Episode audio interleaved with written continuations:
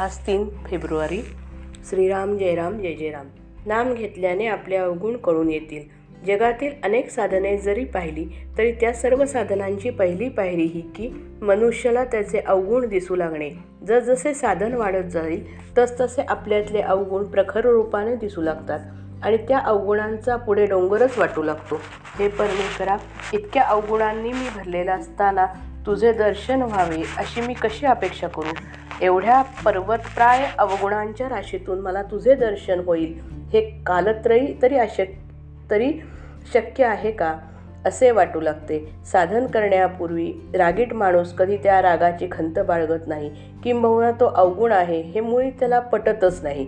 तो म्हणतो व्यवहारात असा दरारा पाहिजेच. त्याशिवाय कसे चालेल? एक साधक मला म्हणाला की अलीकडे मला फार राग येऊ लागला आहे. वास्तविक तो राग आत्ताच येऊ लागला. असे नसून पूर्वीपासूनच त्याच्याजवळ होता. परंतु साधन करू लागल्यापासून त्याला जाणीव होऊ लागली आहे किंवा क्रोध वाईट आहे हे त्याला आता कळू लागले आहे इतकेच.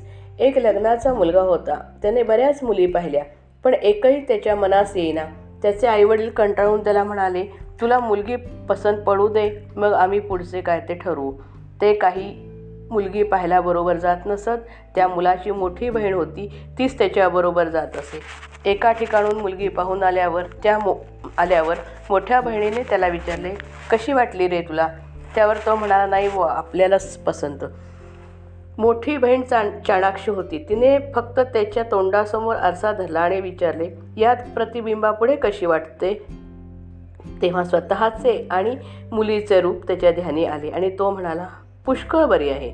सारांश जिथपर्यंत आपल्याला स्वतःचे खरे दर्शन होऊ शकत नाही तिथपर्यंत दुसऱ्यांचे अवगुणच आपल्याला दिसतात. आपल्याला दुसऱ्याचे जे काही अवगुण दिसतात त्यांचे बीज आपल्यातच आहे.